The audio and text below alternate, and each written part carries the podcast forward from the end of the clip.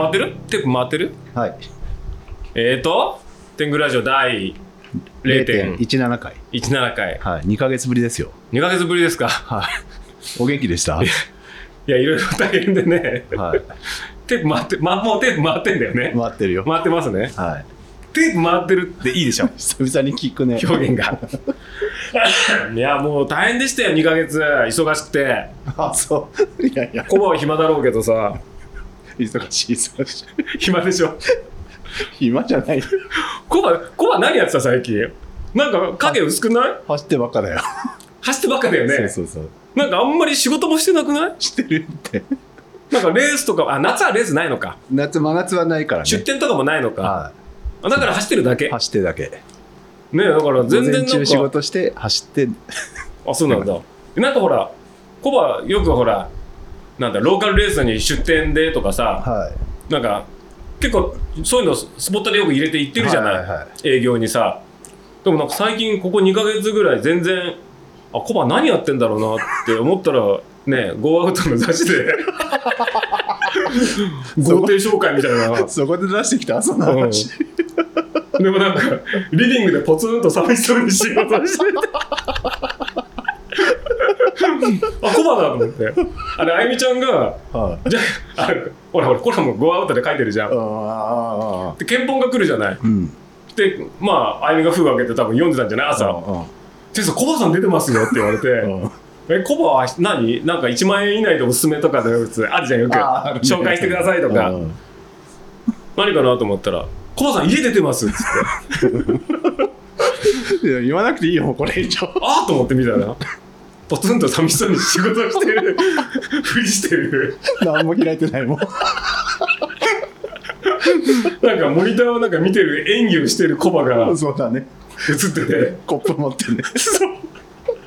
絶対こいつこんな仕事してねえよあそこでやんないですよ。絶対やんないよと思いながら。そうそう。出ててあー。ああと思って。で俺さ俺小町って行ったことないじゃん。だ確かにね。からあこんなこんな家なんだと思って。そうだ。そう俺ねこコバとは付き合いも長いし、うん。まあ、それなりに仲いい友達だとは思ってるんだけどあのね本当にねプライベートが全く関わり合わないドライな関係性だからか コバの家をすら知らないんだよね。場所すら知らないじゃない？ね場所も知らない。え俺はジャッキーチ23回行った。そう23回だもん。まだ俺んちはわかるけど、うん。だって俺コバのあの西は西八王子のうん。マンション以降そうああ。と一回。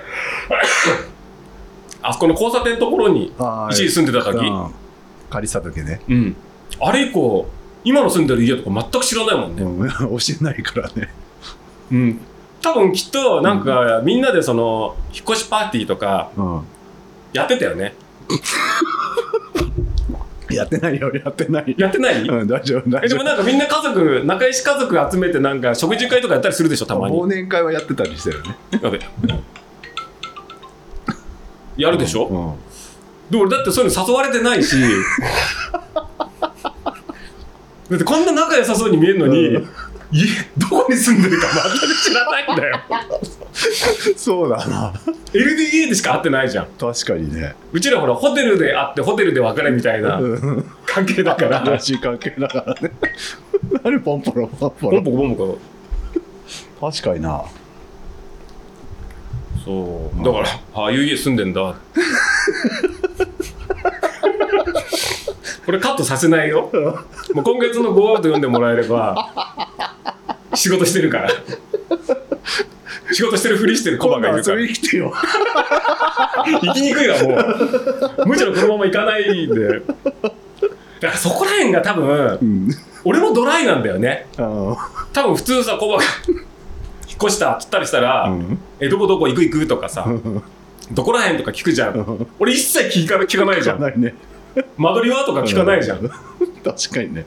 本当に興味ないんだよね。西八の家はねよく来てたけどね。そうあの時よく言ってたけど。いいいい関係なんじゃないですか。そうだよね。あちょっとすごいな電話が。ちょっと待ってね。あなんだろうこれ。怖い。はい、そんな感じです。よ。はい。仕事、収録中ですからね。そうですね。はい。はい。どうどうですか？いやー、だからもうそれぐらい大変でしたよ。まあ、まあ、コバ、コバさんはその雑誌の掲載活動忙しかったみたいだし。ね。前回の収録が6月5日なんだよ。うん。戸隠。戸隠以降初？そうですよ。ああ、あの感動の戸隠以降。あいやあのれ走ってます？いや、全然走ってない。そうですよね。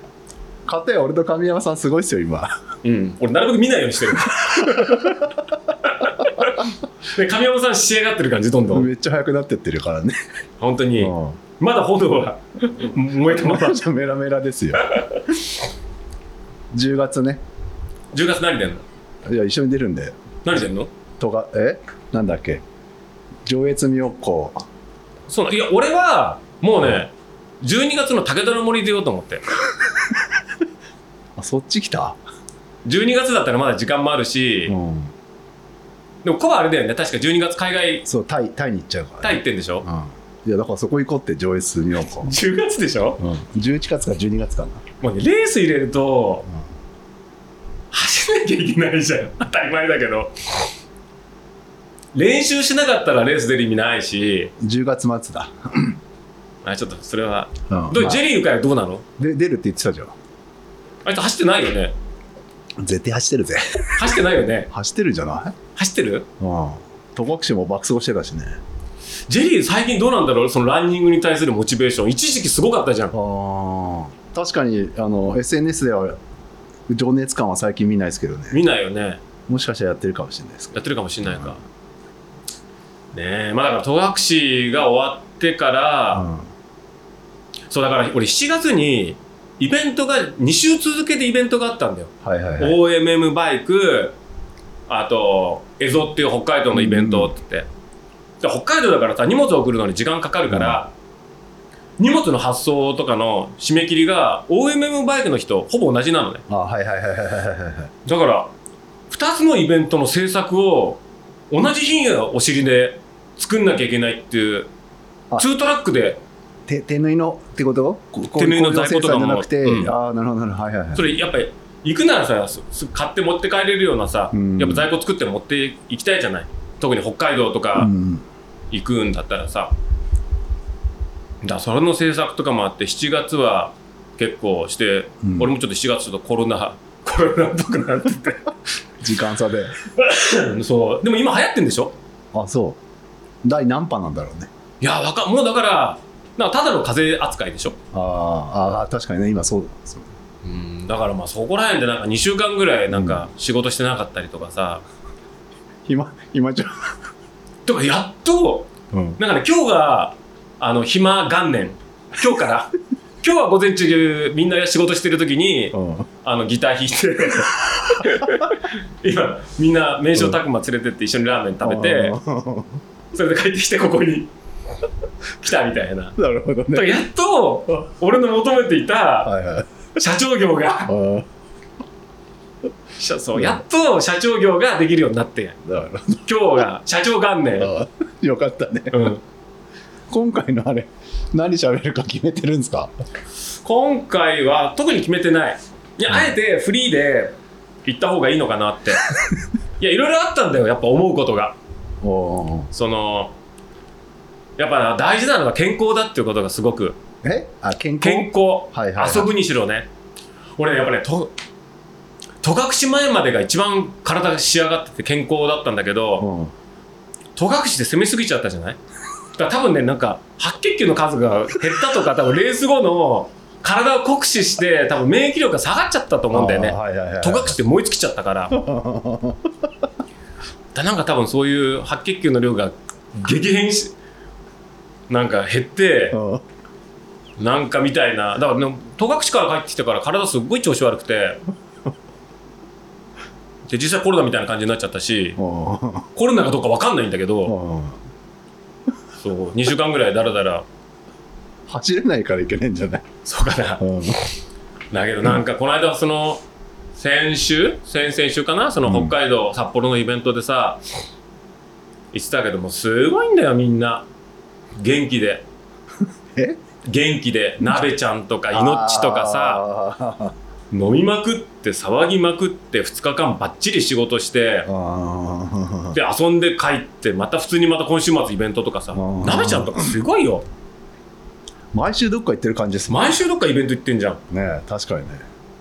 でもうだって49だよ。うんこの間インスタで49になりましたみたいなこと言ってたけど。いやダメだ。ーもうだからね健康第一。うん。俺だからその OM バイクその先々先週かなその7月の二十何日に OM バイクに出てあレースに出てえっと長野の白馬でね。バディは、バディバディはジェリー会ってやってね。まあいつもの。でまた今回はまあいい成績だったんだよ。ああんま良くないか。いやでも俺たちの中ではすごい出し切った いいレースで終わってで俺そっから白馬からあの岩志くんっていう友達と車で岩手に釣りしながら北海道に1週間かけて北海道まで車で行ったの。帰らずにそのまま上行っ帰らずに。こで荷物は荷物と車はスタッフに預けてじゃあ高尾に帰ってねっつってと現地で別れあーそういうてこと？そうスタッフの子はあの NV200 運転して帰って。で俺だけそこで岩志くんと2人で車であーそういうことで白馬でレース終わった日からレース終わって白馬で温泉入ってうん。そっからノンストップで10時間運転して 盛岡まで行って。マジ？すごいね。すごいよね。レース明けに10時間運転してね岩手行ったんだよ。寝ないで。途中ガソリンあのサービスエリアでえガソリン入れたので止まった以外はノンストップ。なんでそんなに急いで行ってんいやなんか運転できるみたいな。んかちょっとレーサー明けでなんかちょっと覚醒してたのか眠くなかったのと うん、10, なんか10時間。びっくりしたね。のあもう着いちゃった。近いねみたいな感じだけど時計見たら10時間走ってるよなんつって。まあまあ。まだこれ、まあ、10時間長いからね、まあ、眠くならないようにとか、まあ、話したり、まあ、うん。話してたんだけど、なんかそのなんだ？そうあのもしも俺らが風俗プロデューサーだったらどういう風俗店をプロデュースするみたいな。岩橋君どういうのをプロデュースするみたいな。うん。っていう話。これ営業期間で「え俺どんな風俗やろう?」みたいな。その人の好みとか。でもやっぱお互いほら彼はハイカートラッシュってブランドやってるしあ俺もブランドやってる社長じゃない？なんかちょっとこの MBA 的なね経営的なこともちょっと自分の趣味だけじゃなく趣味思考だけでなくビジネスとして成り立つかみたいな。そうだよね。なんかコスプレのとか、うん。でもコスプレの衣装のクリーニングがとかいろいろそういう話をしそこまで。そう。ジャッキー的にはどうだったなんだろうね。まあそこらはいろんなほらねのうん。性的思考だったりするからこういう公共の電波で発することははばかられるけど、確かにね。まあそれがかなり 多分途中で眠くなったりしても、うん。ずーっとその話してるとずーっとなんか目覚めてくるんだよね、なるほどね。うん、もう目だけこう脳だけじゃなくて下半身も含めて 全身にこう血がたぎってくる感じで。なるほど。えどういうのがいいかな？なんつって「浦くん何?」なんつって。あ僕だったらコスプレ系の言っちゃってんじみたいな。ゃんなるほどね。でもそれはかなり盛り上がった。あーでどういうだ多分、うん。多分これを聞いてる殿方たちも眠くなったら友達と運転車でねうん。ロングドライブの時になったら「いやお前だったらどういう風俗店プロデュースしたい?」って。なるほどね。やるといろいろ「うーん」みたいな。うん。天狗っ子たちに車で聞いてる人多いって言ってたから。あ多分あのラジオ終わったら友達とそれやる。そんな話をしながら10時間で、はいはいはいはまあ、今のは全部ピーって入れてもらうけど、うん。そんな機能ないの？みたいなうんない。ピーってやつ。まあ入れてもらってねうん。後でね。いいでしょ。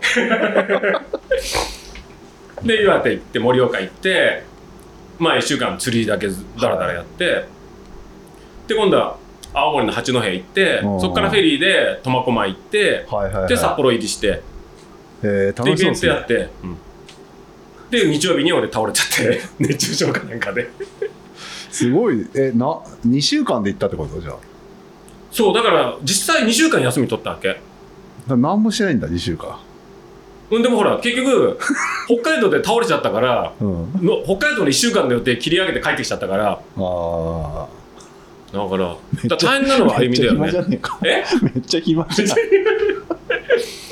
そうだから札幌で土曜日は頑張って仕事したんだけど日曜日が、ま、土曜日の夜からうんもうちょっともうめちゃめちゃ暑くてさ。はいはいはい。で日曜日もうスタート前からもう倒れちゃってもうハンモックでずっと横になっててああゆみちゃんワンオペでずっとやっててさ。ー なんかグルメ探訪してきたんですか？グルメ探訪だから全然だから具合悪くて岩手に行った時も高野橋ってめちゃめちゃうまいうどん屋さんがあってうん。そこ食べて釣りしてそこ食べて釣りしてしかの思い出しかない。釣りだけやってたから途中でなんか急休み欲しいねと思いながらもずっと釣りしながらうどん食べて。へえで北海道行ってからもギリギリで札幌入ってで日曜日から倒れちゃったでしょ？うん。でろくにお寿司は食べたよ。金曜日の夜かなんかに。回らないお寿司。はいはいはいはい。それぐらいかな。ジンギスカンも食べ食べれなかったし。いや本当はあゆみにうまいジンギスカンあの食わしてやるからあ本場だからっつって。食ったことないの食わしてやるからうまいぞって言ったけどそれも連れていかなかったし お寿司は連れてったけどね。ウニとかめちゃめちゃウニって8月までなんでねいへえ。漁期が。だから今7月8月って一番美味しい時期なんだよ。世の中に出てる冬のやつは冷凍とかそれあのなんだっけなんかなんとか水に浸した保存。9月の頭ぐらいまでは生のやつが食べれるんだけどそれ以降はその保存のやつ、まあ、それもそれで美味しいらしいんとだけど生のあの生きてるやつカパッて割ったやつは、まあ、7月8月限定みたいな感じで。へえだから北海道は多分全然楽しめなかったね。うん。セコマでなんかホットシェフのおにぎり食べたりとか そんぐらい。やっぱ美味しいのセコマ。めちゃめちゃうまい。あそあのーセコマの筋子のおにぎりがめちゃめちゃ美味しいのね。でも1個350円だよ。結構するね。下手したら牛丼一杯食べれるぐらいなうん。やつじゃない。でもねお金払う価値があるっていうか食べちゃう。あそ美味しいんだよねめちゃめちゃ。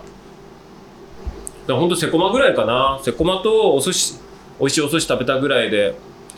で北海道はなんか帰りのチケットで本当は十勝行って十勝帯広空港から帰る予定だったの。ううん。うん帯広の方で釣りししようと思って1週間ぐらいだらだら釣りしながら。だからそっちで飛行機も取ったんだけどもうそれキャンセルして、うん。急遽新千歳で飛行機取って定価で。釣りばっかりしてたの？りばっかりしてた。でもできなかった。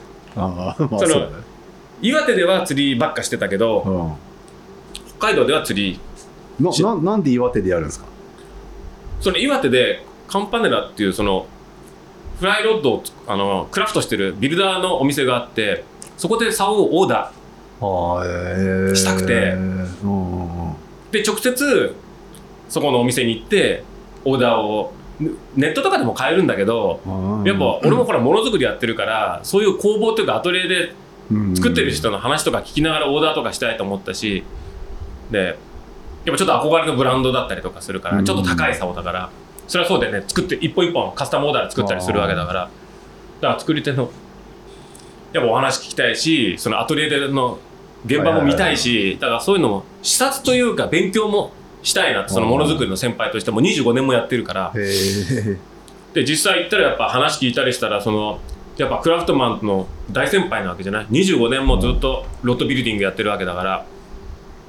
したらなんか考えてることがなんか比べるのは本当おがましいけどなんかすごい同じようになんていうのすごい共感することがすごくあってあ今のこのやり方でいいんだなみたいななったりとかだからいろいろそういう面でもすごいその実質その仕事でその売り上げがとか言うんじゃなくなんか今やってる仕事のやり方とか進め方とか考え方とかっていうのは間違いないなってえでカンパネラが25年これでやってどんどんせいなんていうの名前売ってって大きくなってってるから、あこの道まちこういうやり方してりゃ間違いないんだなみたいなのっていうのは自信にもなったからえそういう面でもその仕事につながる、まあ、し視察、まあ、釣りばっかりやってる。一応だから多分社内の報告書には多分視察みたいな感じでうん。の仕事にはなると思うけど。えーそういうこと。そう。でもそういうのですごい良かったねまた来年も岩手行きたいしでお店もあるからなんかちょっとうちも来年以降釣りのやつもちょっと作っていきたいから、はいはいはい。なんかもしもお店で売ってもらえたらいいなとかいうその話もできたし。オーダーしてきたの？オーダーしてきた。1本いくらぐらいするんですか？7万6万7万。へえでもそれだけの価値はある、オーダーメイドで。うん、へえで実際いろんな番手の種類の竿を実際振らしてもらって裏で。全然違うんだよやっぱり。やっぱりなんかやっぱ物には値段あって僕が使ってた竿って大体2万円ぐらいの竿なのね、でそれって多分フライフィッシングの竿で2万円って多分エントリー向けでもう十分それで釣りができるぐらいいい竿が買えるのね。2万円も出せば、国内メーカーのやつで。だけどそれの3倍ぐらいの値段なわけでしょ。振ってみてあ3倍の価値あるなって。振っただけで？うん振って ライン通してキャストしたりとかしてて。その理屈じゃないんだけどそのなんかやっぱ感覚的に気持ちいいって。うん。あるじゃん。なんかなんかわかんないけどこれ気持ちいいわみたいな、うん。いうのがのズバンってなんかやっぱ出てきたからあ価値あるんだなってのがすぐ分かって。まあじゃあなんか25年もやってねえよってことだそうでうん多分そうだよね。そんだけやれてそこのところでこれが一番なんて言うんだろう。僕の使い方で言うんだったらこれがいいんじゃないですか？って。言ってで何本か選んでもらって振り比べてうん全部良かったけどその中で自分があこれすごい気持ちいい。って感覚的に分かった竿をうん。値札を見ないでオーダーして、あそう。ん、うへえでもなんかそれもちょっとご褒美も兼ねてみたいな。ああ何もやってねえけど。確かに確かに何もやってないけどごご褒美なんか俺しれっと普通にご褒美でとか言ったけどなんか頑張ってる人みたいな感じな。いやいや頑張ってるよ俺。まあ一応ご褒美でね。なるほどね。頑張ってないけどすごいいね。いいいかなみたいな。どれくらいでできんの？もう届きました。あ早いっすね。早い。そんなすぐできんの？いやあのカスタムオーダーで全部やろうと思ったんだけどあなんか一応その吊るしというかその企画が決まってるやつがあるわけベースが。あうん。でそれをカスタムオーダーで色とかいろいろ変えられるんだけどなんかいろいろ話聞いてたらもうカンパネラさんがその定番の色とかそのこれがまあベースのカラーなんですよみたいなことを言ったやつをわざわざ俺が色の指定とかするのっておこがましいなと思って。メーカーさんが一応これが定番カラーですよみたいな感じで提示したやつをそのまま受け入れる方がいいなと思って。あなるほどね。最初はなんかブランクスのその竿の色とか糸とかガイドの種類とかガイドの色とかそういうのを指定したいなと思ったんだけどなんか話やっぱ話してたらいや向こうが一つのまなんかサンプルというかそのこういうのが一番定番ですみたいな感じで見せてるがあるんだったらもうそれでいいやって。俺のそんな趣味思考なんて載せたら汚れちゃうなって。思ってそれくらいすごいいなんかいい竿だったんだよね。カンパネラ？カンカムパネラ。カムパネラ。カムパネラ。えだからすごいなんか良かったね。え珍しくお役立ち情報だね。お役立ち情報。なんかねフライフィッシングも多分まあこれ聞いてる人でフライフィッシングやってる人って多分少ないかもしれないけど。いないだろ。いないか。いろいろあるんでねそのちょっとオールドスクールっていうか昔のヴィンテージうん。の道具でやる人と現行のロッドあの道具でやる人ってそのスタイルがちょっと2つあるわけよ。でジェリーとかどっちかって言ったら古いヴィンテージとかの道具とかでうん釣るスタイル。うん。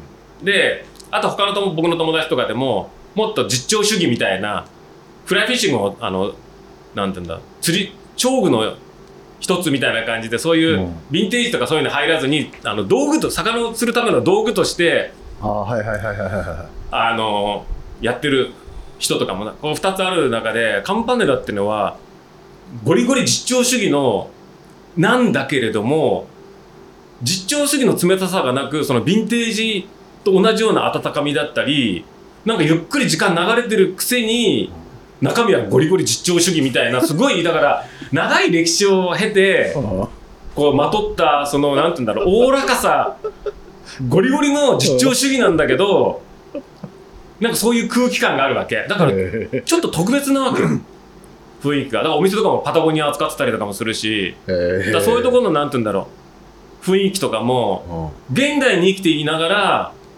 その古いヴィンテージなああいうゆっくりした時間が流れてる感じも共存するってなんかねなんとも言えない。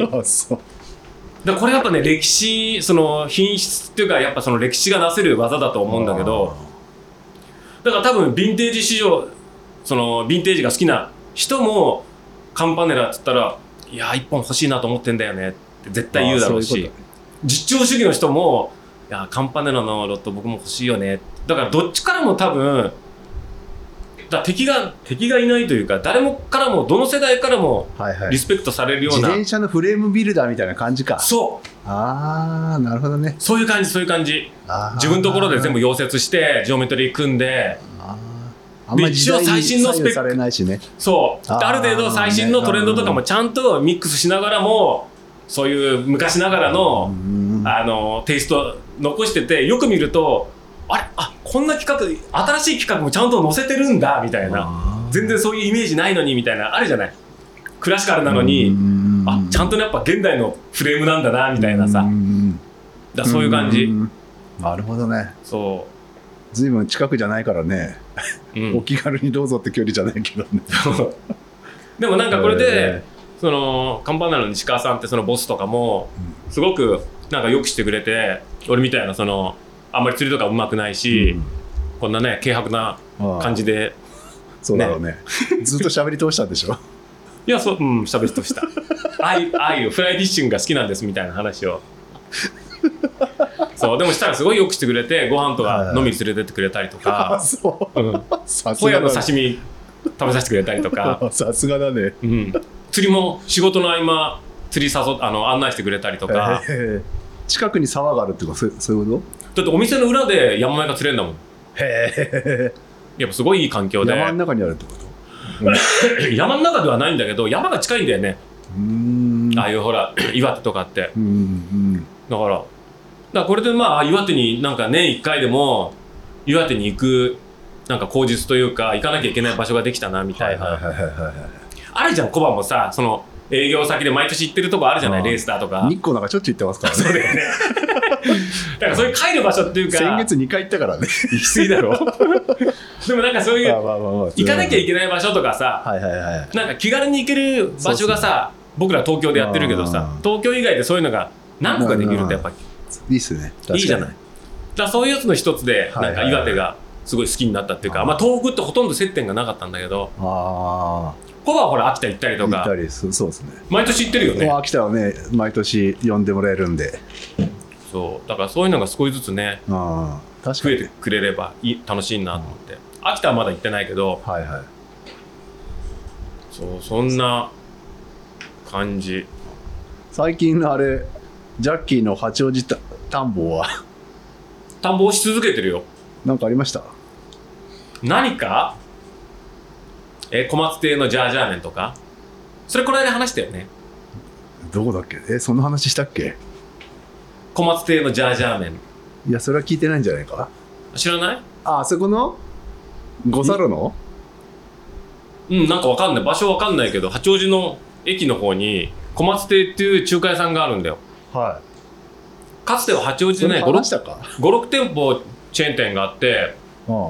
そこの肉味噌ラーメン？ジャージャー麺。16号は直角に曲がるとこ？そう右にああはいはいはいはいはい入ったところ。これ話したか？話したか？グルメ何がある？グルメ。最近俺は狭間のうん。あ言ってたね。ゴンって書いてあミヤって書いてゴンって読む。宮って書いてゴンデムってどういう意味？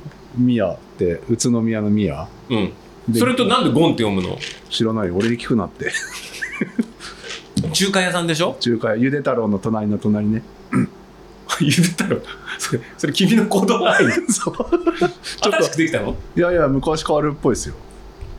そこはね結構何食べても美味しいですよ。あ最近何？ゆで太郎行かないでそっちに？ちょっと 3, 三軒足を伸ばして行ってそこ行ってんの。あでもあそこだったら行きやすいね。そうそうそうそなんかちょっとね今今年の夏暑すぎるじゃない。だからその自転車でお昼ご飯食べに行けないわけよ。ああ確かに。なるべく家でたアトリエで食べてたりとか。だからもうちょっと涼しくなったら自転車で食べに行くって感じかな。だそこでも麻婆ラーメン食って炊き合わせで帰ってきてまし 中華は自転車でちょっとまだた、な、まあでもだいぶなんか今年秋早そうだよね。どうなんでしょうね。もうだってねつくつく胞子が鳴いてるよ。あつくつく胞子って大体いつも8月とかに鳴くんだけあど1ヶ月ぐらい早い感じがする。日光トンボ飛んでたもん。ああいうことも飛んでるよね。あでもね田川ももうトンボトンボが昨日ぐらいから飛び始めてきてるから早くない？早い、トンボって9月とかでしたよね昔。うん、秋だよね。それで全部ブヨとかああいうアブとか全部食ってくれるから、ねうん。早いっすよね。トンボってやばいんだよ。何が？トンボ あのまあオニヤンマが最強なのはみんな詳しいけど知ってると思うけどだってオニヤンマってスズメバチより強いんだよ。へえスズメバチとか食っちゃうんだよ。マジ？スズメバチの針に負けないの？負けないんだよ。だってなんか日本で トンボってなんかこうガリ弁の象徴みたいな感じじゃん。大きな眼鏡を。ガリ弁くんって言うとなんかトンボがなんていうのちょっとトンボとか。なんかトンボって日本ですごいうんなんか地位が低いような気がする。だって英語でドラゴンフライだよ。確かにね。ドラゴンフライだよ。2回も言わなくていいよ。もう下もう巻き舌入るぐらいドラゴンフライっていうぐらいね。ストロングな名前なんだけど、日本ってなんかなんだろう。やっぱトンボ鉛筆とかそういうのからなんかガリ弁の象徴みたいな。でかい眼鏡かけて鉛筆持ってるみたいな。そういうイメージなのか確かにそんな強い印象はないかも。ないでしょ、でもドラゴンフライだって山とかでもそうだけど八ヶ岳なんか多分うん。今ぐらいとかさ、まあ、アブとかブヨとかすげえ飛びまくってんだよ、うんでも多分もうあと1週間ぐらいするともうとんもう出てるかもしれないけど山の方だから、うん。トンボが出てくると全部いなくなっちゃうからね。あれ全部トンボが食うんだよ。まあねトンボがあれ飛んでるトンボトンブ飛んでるやアブつをブヨを捕まえて食べるんだよその割にはさなんかいろんなとこ止まってさすぐ捕まって。目くるくるくるって回してるでしょ。そうそうそれが可愛いとこだけどだってトンボってえっとね確かね時速、うん。なんか時速最高速度60キロからピタッと止ま空中に止まったりとか、ああその機動性が高いもうすごいんだってもう あなんて言うんだろうもう戦闘機のような最新戦闘機のようなホバリングしてそうマックスの速度から90度ターンができたりとか。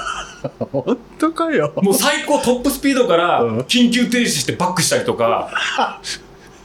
もうすごいんだよ。運動神経が。バックすんのかなと思って。パタパタパタパッつって後ろに下がるのかなできるんだよあそう90度の鋭角ターンとかもできるぐらいあのうん4枚の羽を使ってこういうふうにしかもだってフォルムだってさほあの空気抵抗の少ない細長い感じじゃない？確かにね。そう。だからもうブヨとかもうハチとか、もうあそこら辺全部食っちゃうわけじゃない。へえ。ドラゴンフライだからね。でもそれも今出てきてるからタコでも出てきてうん。あれが出てくるとみんなそういう虫全部食ってくれるからあやっと静かな山に。なるほどね。今年は早い。早い早い。いや夏も早かったじゃない。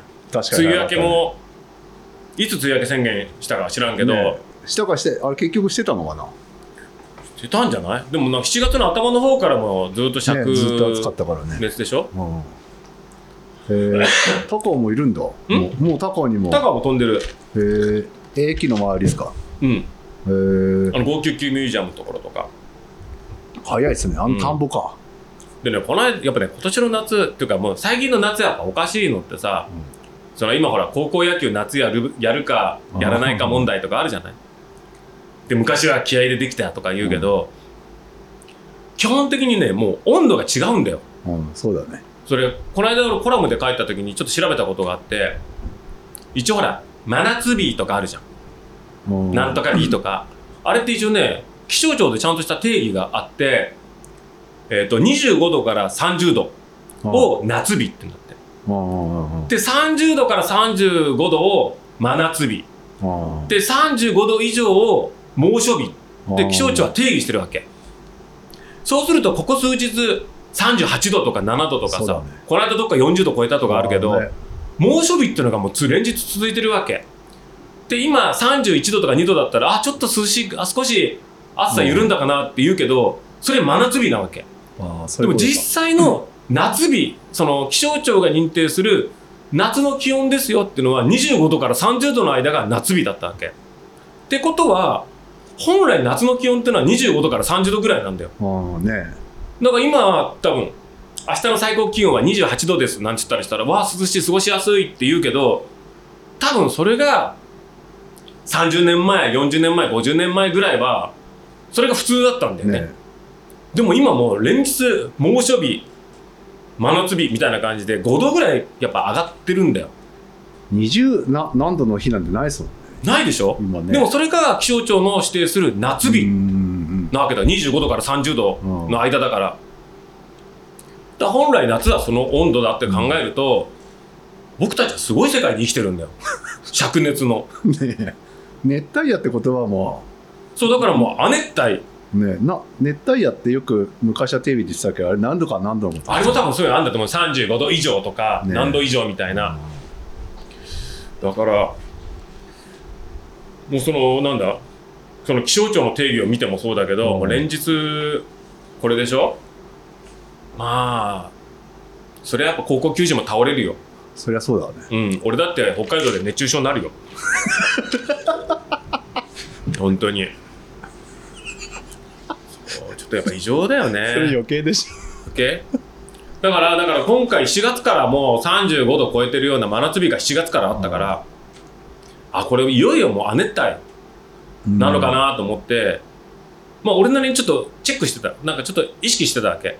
これ8月入っても、この陽気が続くようだと、亜熱帯だななんて思ってたの。日本は亜熱帯始まったなみたいな。だけど、8月入ってから、やっぱ夕方になるともう秋っぽいんだよ。確かにね。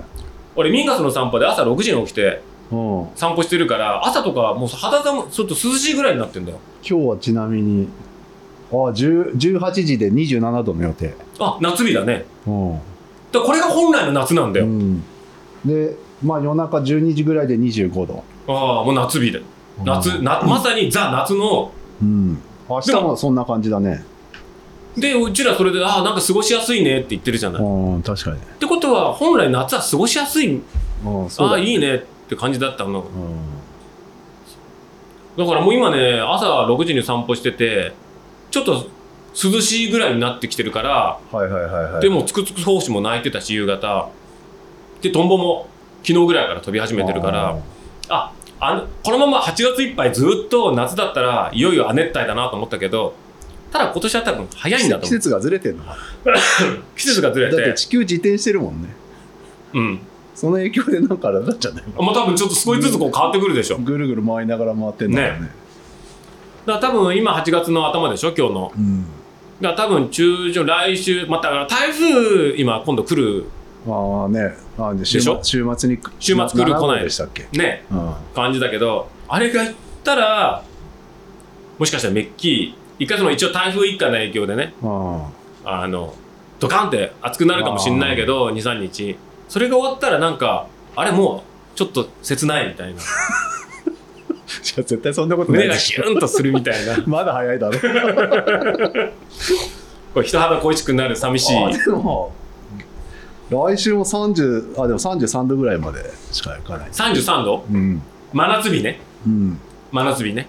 気象庁の言うところのね33度はいへえまあ猛暑日じゃなければいいよねえエアコン必須ですもんねねえだって俺うちのアトリエもう暑くなりすぎて午後とか今ぐらいの時間の放水して建物自体水かけて冷やすんだよえだだ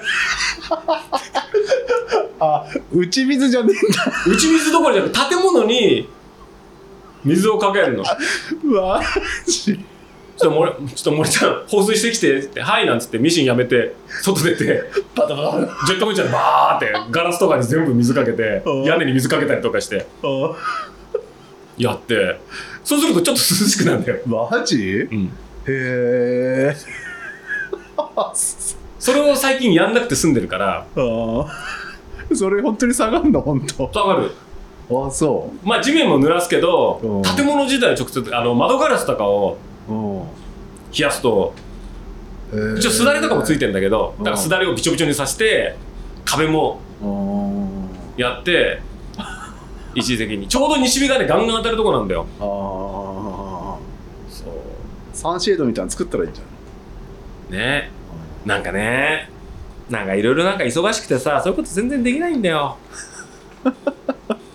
いやね本当やっぱ忙しいよありがたいことに。うんよかったね。でほら今うちほらバイト3あの前までほら俺とあゆみちゃんあだけだったじゃない。俺とあゆみちゃん以外に3人アルバイトが入ったわけよ。あそれは今年の冬から。だから彼らがバイトに出てる時は俺かあゆみちゃんは絶対出なきゃいけないわけよ。あそういうことか。であゆみちゃんはもううちの社員うんになったからもうあの税理士さんとかが出勤表とかも見てもらってるんだけどあちょっとあのもう4連勤してるんで休ませなきゃダメですみたいな。だあからあゆみちゃん休んでとか。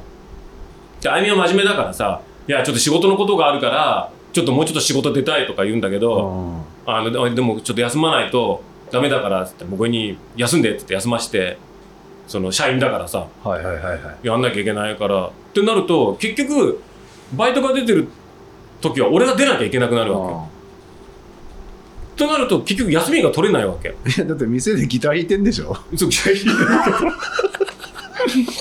ミシンもね占領ほらバイトの子たちにミシン教えるから彼らが使ってるから。そうだよね。俺ミミシン踏めないからギター監督じゃん。監督。いやでも本当にだからそういうので休みが全然取れなまあ。く取ってないんだよまあふ空いてる時間ってことね。そうそう。いやだけど俺としてもそういう若い人たちと一緒に仕事するのってすごい刺激的だし、うん。いろんなもの教えてもらえたりとかするからだってみんな20代とかだよ。ああそうだね。こんな俺50今年52だよ。やばいね。こんな自分の子供みたいな世代のそうだね。人とさ 一緒に仕事してさなんかいろいろ「ジャッキさん推しの子見てないんですか?」とかさなんかいろいろなんかアニメ好きだからみんなさあみんなでアニメの話とかしながら仕事ミシン踏んでるわけよ。俺全然わかんないからさたまに口挟むとさ あ52だ。今年52です。なるほど。だからそういうので言うとそういう20代30代の若い人と一緒に仕事できるなんてさまあねそうだね。素晴らしいじゃない。あちょっとなんか肝がられてるけどさ。あだろうねえどういうアニメ見てんの？グーグーなんつってるからさ。キモなんつって。いや別に見なくて大丈夫ですよもうおっさんなんで。そうなのな。仲間入れてよ。っ てジャッキさん邪魔しないでくださいなんてあゆみに怒られてさ。ジャッキさんソファーで座ってギター弾いててくださいなんて。よくそれギター弾いててみんなが作業できるね。なんだろう。あゆみとか多分耳栓とか持ってたね 耳栓常備してたねあいつの。まあそうだろうね。アクセサリーケースみたいな。まあ。まあみんな普通に。うん。昼飯とかついてきてくれてんの？うんまあ中で食べる中で食べる場合もあるし俺俺がなんか食べたい時とか、ああ麺所拓磨か。うん、た今日たくま行ったけあどなんか食べに行こうとかそういうの行くけどまあでもだからそのスタッフがバイトが3人入って今教えてる最中だからいや正直去年とかって週1週2釣り行ってたんだよ。あしかもあのフルで行かないよ。事故る前か。事故る前は。あ午前中だけ朝一行って11時ぐらいにとか10時とか11時ぐらいに帰ってきあて、はい。仕事してるふりするみたいないうのをよくやってたんだけど。振りふり仕事してるね。あやってたけど今年それをや一切やれてないからああ俺頑張ってんだな。っ てだからそういうのもあって ちょっと多分体調崩しがち頑張っちゃってるからもう50だってもう世の中の多分50歳ってうん。みんな偉いんでしょ？そうだろうね。もう。多分そんな汗とかかかない仕事してるでしょ？いやそんなことないでしそう。だけどなんかまあそういうのもあるからょ、うん、そう全然休んでなくて遊んでなくてでやっぱスタッフがいるからイベントとかもいっぱいやりたいじゃん。あ。営業出たいじゃんだそういうので頑張ってとかやってるからなんかまあ結果的に忙しくさせてもらってる感じ。あじゃあよかったね。そう。だから忙しい。最近なんか新商品作ってる？新商品はああのノットビブってあの作業エプロン。あああれ作って。あれ？パックマンズベストじゃなくて？じゃなくてなんかいろいろでもあ今日も自転車のフレームバッグ販売したしそれも1年前にも1回去年1年前の OMM バイクでも販売してでそこからちょっとこれも作ってたんでしょ？チャリンコのショルダーパッド。そうだからいろいろなんかほらうちら商品開発やってうん。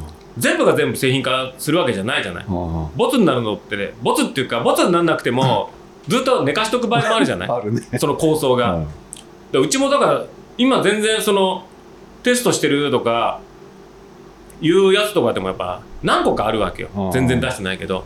だそれを頃合いを見てなんか自転車のフレームバッグも去年作って完成してたんだけどあれから1年使ってちょっと改良したりとかして、はいはいはい。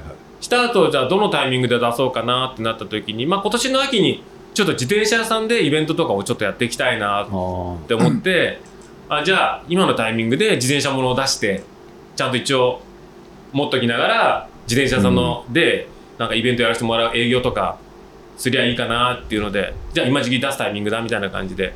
だから完成してできてからすぐ販売するわけじゃなくまあそのまあ。後のにどういうふうにプロモーションしていくかとかってどうやってやってみんなにその宣伝していくかみたいなことを考えて販売時期とかも考えるから、今回出したヌークバッグっていうフレームちっちゃなフレームバッグは1年半ぐらい寝かしてだいぶ寝かしたね。そうだね。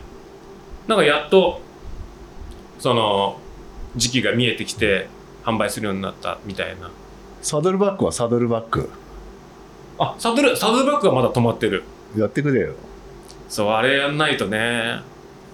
あれも途中で一応もう見積もりも取ったし、うん。大体コスト計算もやってできたんだけどちょっとねいろんなあのこれもできたらいいなこれもできたらいいなみたいなことをちょっとつけすぎちゃってなんかごちゃごちゃしてったから、ああそういうこと。ねうん、だから本当になんか物1個作って1年間大体うちちっちゃいもんでも1年ぐらいやっぱ自分がやっぱ使わないと分かんないじゃん。うん。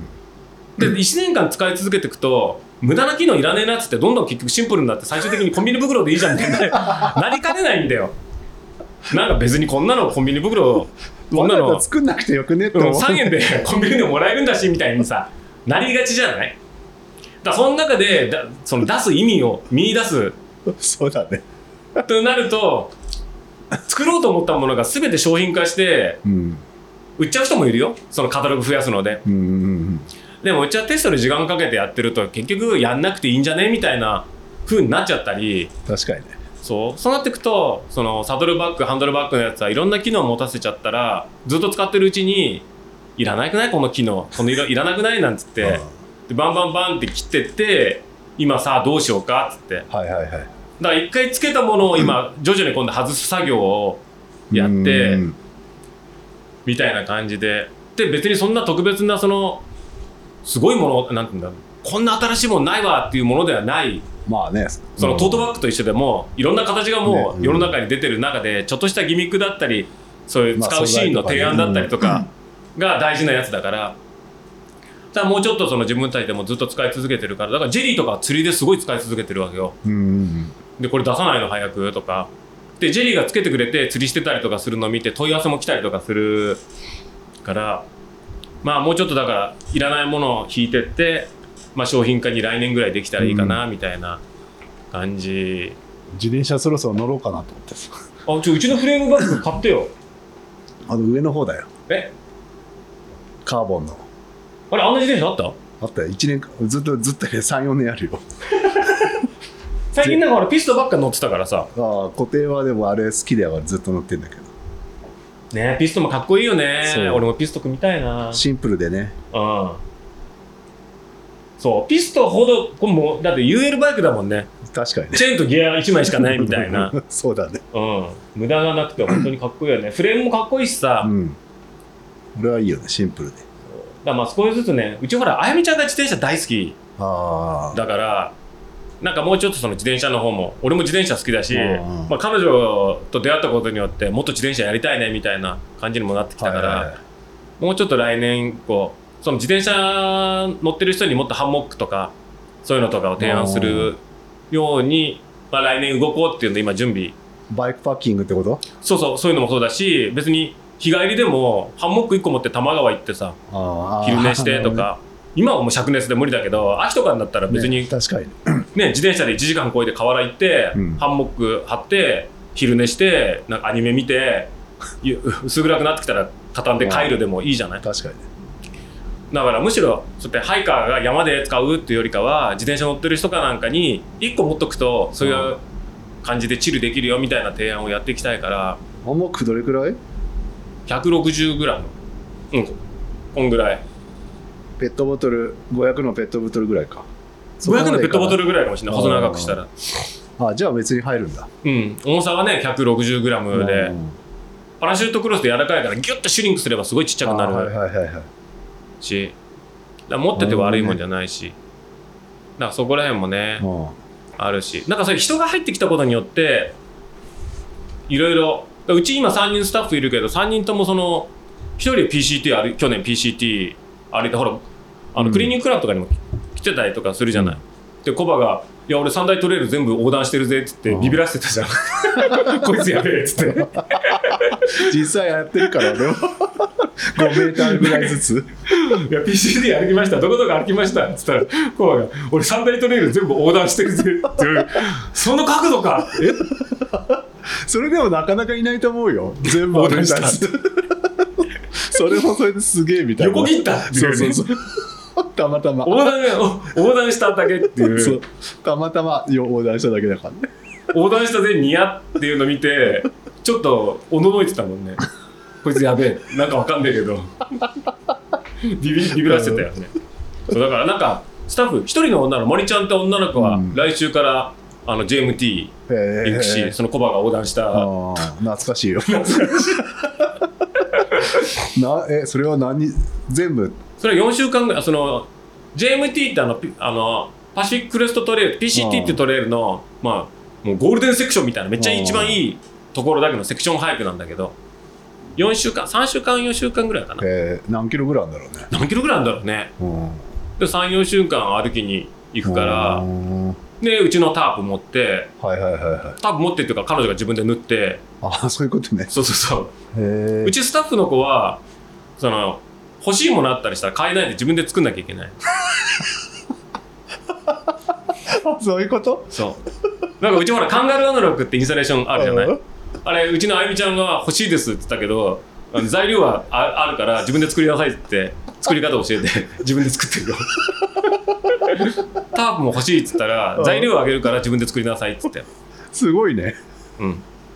基本的に全部 うちで販売してるものって全部俺が作ったことあるよ。ー。ベースで作ってやるからそのバッグとか工場に出したとしても全部パターンもその最初の縫い方とか全部自分でやってるから全部作れるわけよ。うんだあゆみあのワンデーボーイスリムも欲しいですって言ってたけどいや自分で作りなさいって。自言って分で作ったのこれ。じ自分で作って自分で使ってるよ、すげえな。うん。なんかネイビーのコーデュラーのやつが欲しいっつってうん。自分で作りなさいっつって。仕事終わってからなんかやってんだ。やってたよ全部作るね。前もそのなんだポーラーテックのアルファのうん。フーディーを買いたいみたいな。言ってたからあのパターンあるから、うん。これ作んなさいっつって自分でアルファのフーディー作ってたし。よくそれ縫う順番とかえ？自分で現物見て、そうそうそう。縫い方ちょっと教えたりとかして。うん。であの洋服だから家のあのアトリエのミシンだとできないから家庭用ミシンであのジグザグ縫いとかあるじゃうんんあのストレッチなんていうのうん伸び伸びる縫い方とか。うんあれ家庭用ミシンだったらできるじゃん。うん。であれも使いながらアトリエで作って。なんか山とかにフーディーとか着て自分で作ってるフーディー。すごい 人体のタイプつけてたけどスパルタだね。そうそう。だからそれで一人の女の子も GMT は自分で作ったタープを持って。うん。それは何？ハンモックで寝るの？さハンモック持っていくのかな？タープだタープだけかな。へえ。わかんないけど。テントも持たず？タうんテントも持たずうん。にタープだけで行くって言って。へえ時期的に寒くないのかね。うん多分一番いい時期でむしろタープもいらないそのカウボーイキャンプする場合も野宿本当に何も張らないで言う時もあるんじゃないかな。へえだからなんか、まあ、せっかく行くからうちのなんかちょっとプロトとかで今やってるものとかちょっと持ってってもらったりとか、はいはいはいはい。フィードバック欲しいしさ、うん。いいな。そうだからやってたりとかだからスタッフ全員なんかそうやってどっちかってハイキング系の子が多いから一人のが PNT っていうアメリカカナダ国境を半年ぐらいかけて歩いた、うん。去年ねいう子だったりとかするからでも逆にその日本のトレイルの経験とかあんまなかったりとかするからそのなんかまだ日本での遊びがいっぱいし残ってるみたいな感じだから楽しそうだよね。それすごい。だってみんなだって山始めて2年とか3年とかなんだもん。それでかアメリカ行くんだ。そうだから時代がやっぱ違うんだよね。ヨーロッパは行かないんだ。まあ厳しすぎるからあれか。なんかあの一人のが、あの年末ニュージー行くって言ってたけどね、ん。そう。だまあそういう子もいるからなんか まあいろいろね。だから人が入ってくるとそういういろんなの刺激というかさうん。面白いよね。まあその分ほら人件費はさお金お給料出さなきゃいけないから大変だけどさ。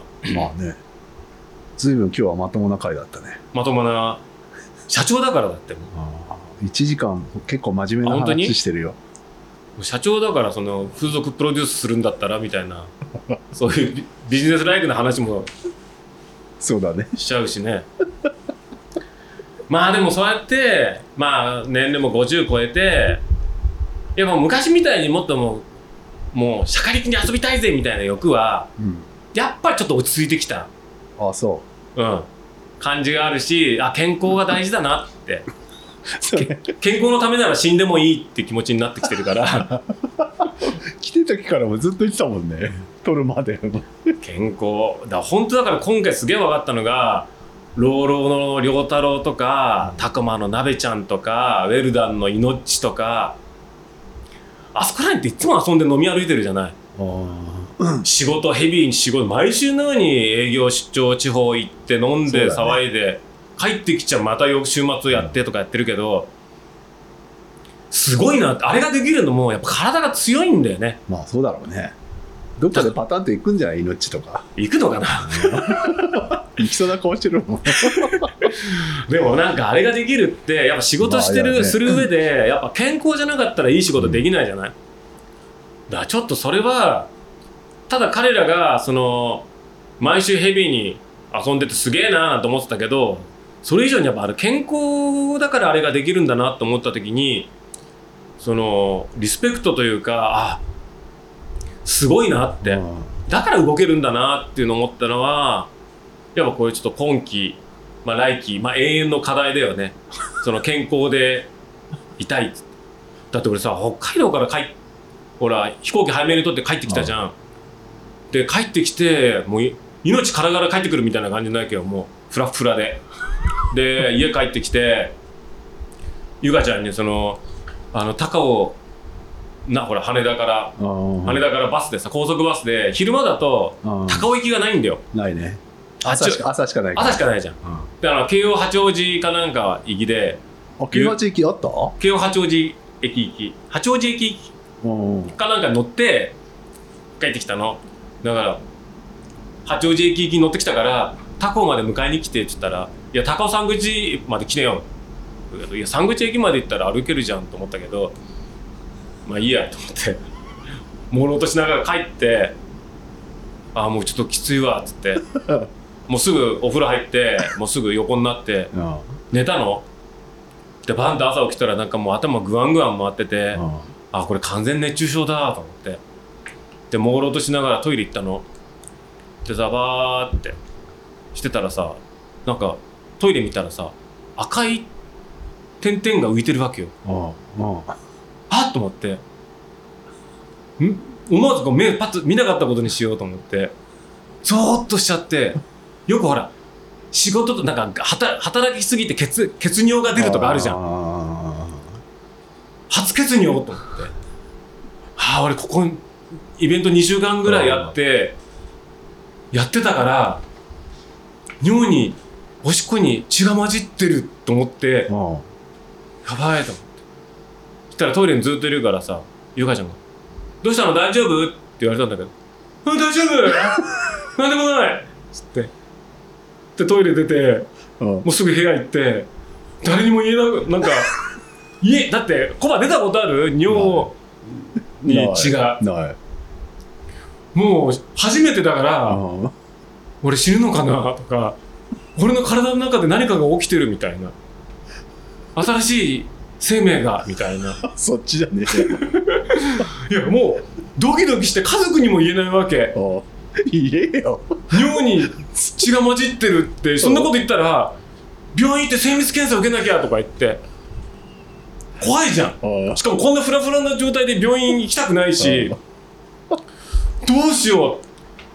この秘密は、ま、誰にも言わないでどうしようって。あ半日すっごい悩む前布団の中で？布団の中でもうえ俺なんだろう。乳がん？乳がん？膀胱がん？みたいななんか。過労死？え？っていうぐらい過労死っつってもだって釣りしかしてなかった釣りしかしてなかったんだけど。もう眠れなくなっちゃって夜とかも考え込んじゃって。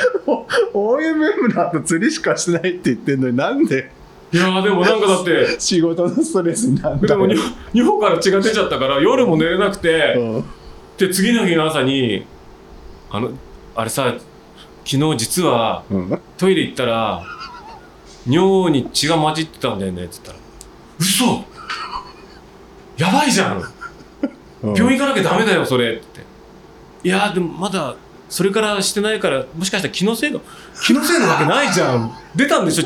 血が出てたんでしょ」って言うから「うん出てたけどもう治ってるかもしれないし」みたいな。子供みたいな。まあでも今ちょっとなんか具合悪いから、うん。ひとまず少し動けるようになったら病院行かなきゃダメだよそんなの。って。言われてそうだね。ううーんなんつって部屋戻って布団で部屋の天井を見つめながらさ涙がツーッこうやとってあと何年ミンガスと一緒に散歩行けるのかなとかいろんなこと考えながら。うん。でまあいいやと思ったらまたパッと尿意が来たわけ、うん。あ来た。と思ってどうしよう怖い。あれ赤い点々だったけど、うん。ドバッとこう真っ赤なのが出 出ちゃったらもう俺おしまいだなと思って。えしたくない。トイレ行きたくない、うんでもしたい。行ったの。でジョーってしたのしたらまた赤い点々がファファファファって浮いてるの。うん。ああもうもうもう俺ダメだ。なんか笑いがこみ上げてくる感じ。俺だ。ダメだ俺もう。せっかく会社も法人化してあゆみちゃんも社員にしてさあこれからバイトも再任来てこれから頑張るぞ。って来た矢先にこれだよ。って。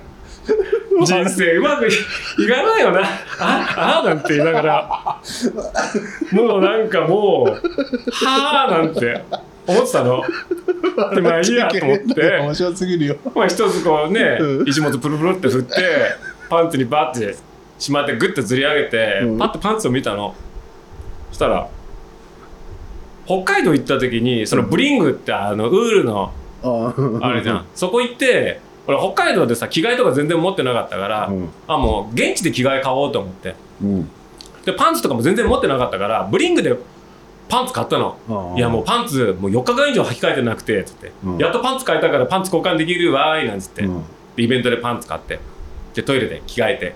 やっと新しいパンツになったみたいな。行ったんだけどその時にそれウールのパンツなんだけどうん赤いウールのパンツを履いてたの。ああれ？そその会場で俺脱いであの洗濯とかしてないでうん。パッケージ開けてすぐ履いたからその尿に血だと思ったらブリングの赤いウールのパンツの糸くずみたいな赤いその糸の塊がこの自分のこう一物周りについたりそのしてんのが放尿した時に 水面に落ちて自分が血だと思って パッて見たら赤い糸の塊毛玉みたいなやつだったわけ。血じゃない。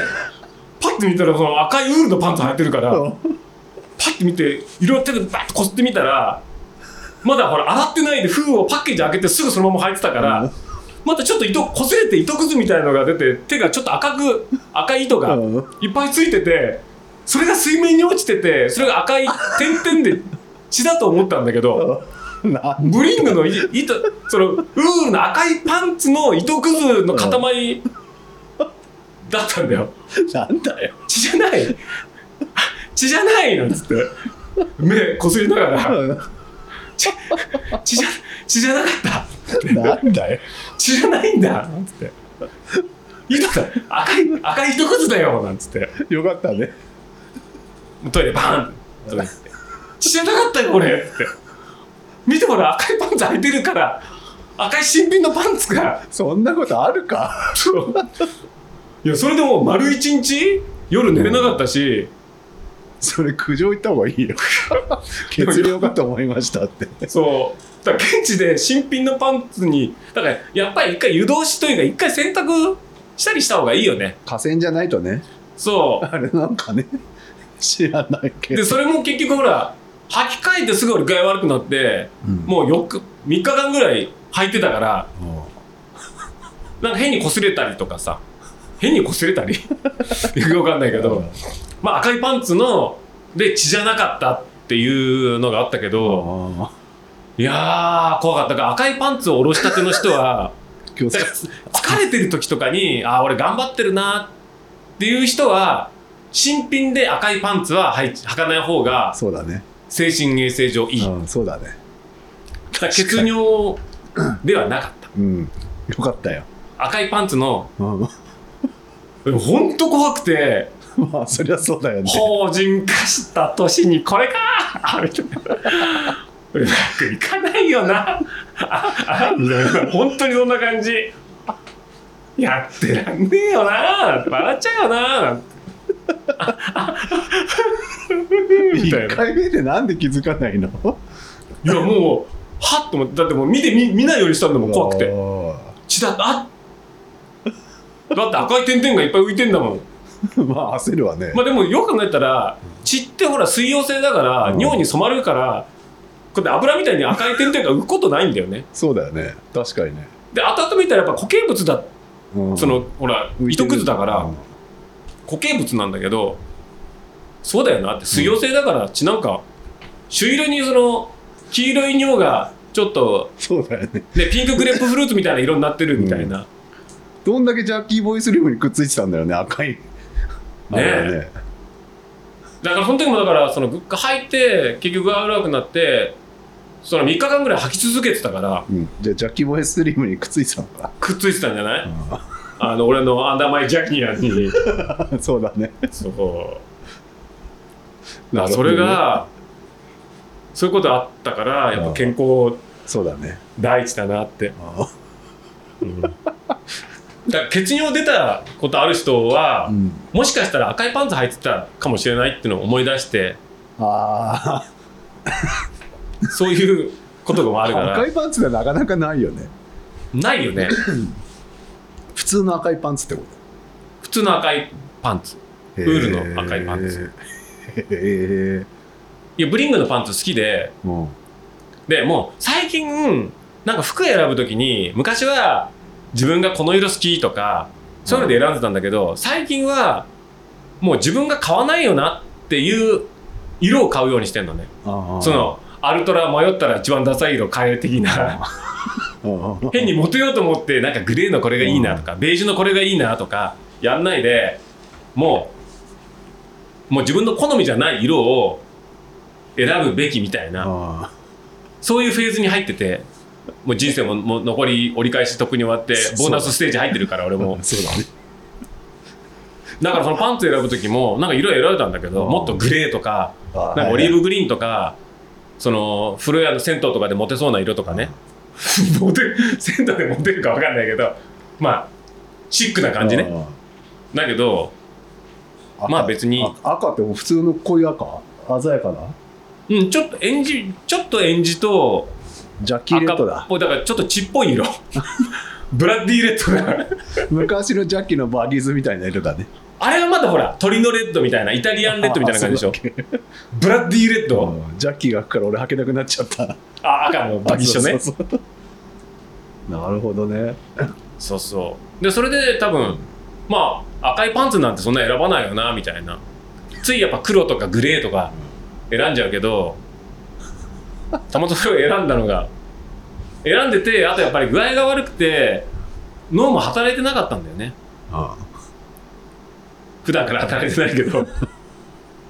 ますます働いてなかった。そう。まあでもね怖かったよ。これはやっぱね血尿が出た人間じゃないと分かんないと思う。あ出てないけど。あ まあでもねドキドキするでしょうね。コア出たことないでしょ血尿ないないないないない。や多分で出たら多分見て見ぬふりすると思うよ、ああそう。まあた確かに怖いよね。だから今後だからこれの天狗リスナーの人で血尿出た場合はうん。まずパンツ何履いてるか確認すること。うん。赤いパンツ履いてることがあるからあそれは血じゃなくておろしたてのパンツの赤だみたいな。いう場合もあるからまずパンツの色をチェックあするっていう tips 人生の健康 tips これ今回の最後。これ最後。血尿が出た場合はパンツを疑えあと血は水溶性だからうん。固形で浮くことはない。ないっていうね。それがねこの2ヶ月休んでた中での。まあそれぐらいだから、だからこの2ヶ月は戸隠を走ってからその白血球が減ったんだと思うんだけどあなんかいろいろ細胞が壊れてとかね。まあちょっと健康がちょっとバタついて仕事もちょっとタフに入れすぎちゃったから、はいはいはい。あれウォーキングとかはしてないんですそれミンガスと散歩で。まあ家の周りをそもう歩いたりはうん。そうだから犬飼っててよかったなっていうのは やっぱ嫌顔でも散歩で歩かされるんで1時間ぐらいは、まあねそれはそれはそうだね。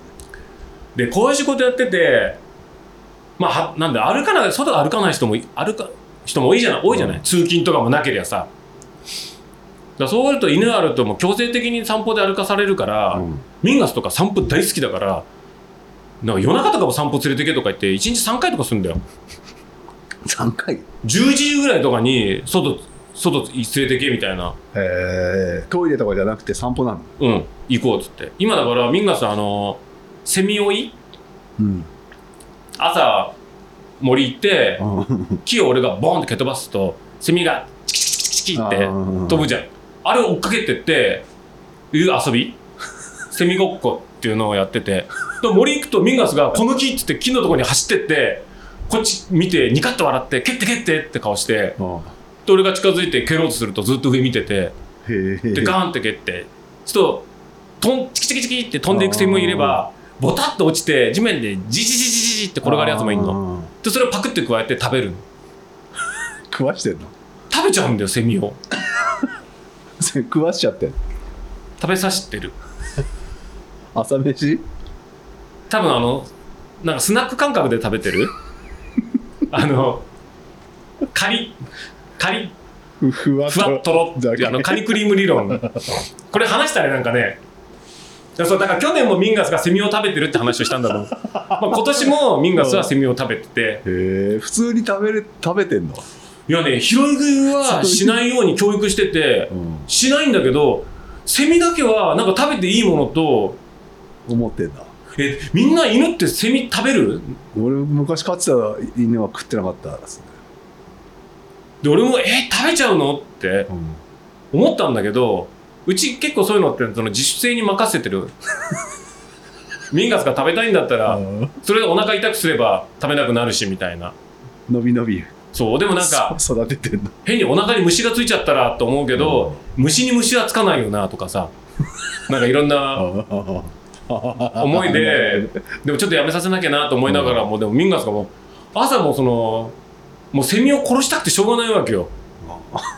殺して食べ食べたい。でこの昨日なんかすごかったんだよ。バーンと蹴飛ばしたら、うん。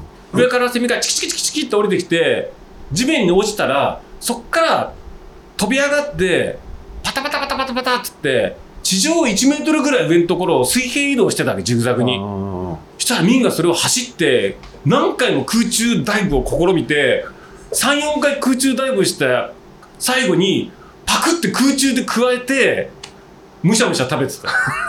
でニカって笑ってた。すごいね。一回の散歩に何個食うの？いやいい時は2匹ぐらい食べてる。ああの全然未しあの収穫がない時もーあるで今これ秋になってくると今度バッタが出てくるんだ。バッタがチキチキチキチキって飛ぶともうずーっと追っかけてる。バッタも食うの？バッタは食わない。バッタは肉球で潰してバッタのなんか体液が出て痙攣し始めたら興味なくなるみたいな。やべえな。命を持ちあそもてあそぶ。へえセミ食うんだ。セミ食うんだ。えーどうなんだろう？ちょっとこれうん。なんか天このポッドキャストにアンケートとか実装できないないでしょ。ないの？わかんねえけど。いやあのセミ食べる犬を知っているみたいな。セミ食いの犬。それでも本当どうなんでしょうね。ね。でもちょっとセミ食う、でもこういうことを言ってるとう Google で調べたらセミは食べさせない方がいいですとかん、ねえ。そういうコメントとか来たりとかしたら嫌だね。うん調べた？調べてない。見ないようにしてる。そうだよね。怖いから。見ない方がいいよね、うんでもだからこれからはセミをだから毎朝毎夕うん。とにかくミンガーさんもセミのことしか考えてないからずーっと木の上見てるから でケロケロケロみたいな。でこれやるとミンガスが俺に対するリスペクトがすごいわけ。でミンガスはなんていうの？俺が魔法の足だと思ってるわけ。ジャッキーが木を蹴るとセミが出てくるみたいな。だから蹴ってくれよみたいなだから散歩の帰りとかもすごい誇らなんて言うんだろう。俺に対してすごいリスペクトある感じの顔するんだよね。なるほどやっぱすげえやみたいな。ジャッキさんすげえやみすげたいな。えなんて。ジャッキーすごいよなんて。明日もまたセミ取れるかななんつって。どうだろうねなんつって帰ってくるんだけど。でまあセミが終わると今度はバッターうん。になってみたいな。その前まではアマガエルだったんだよ、マジ？うん、でその前はサワガニ。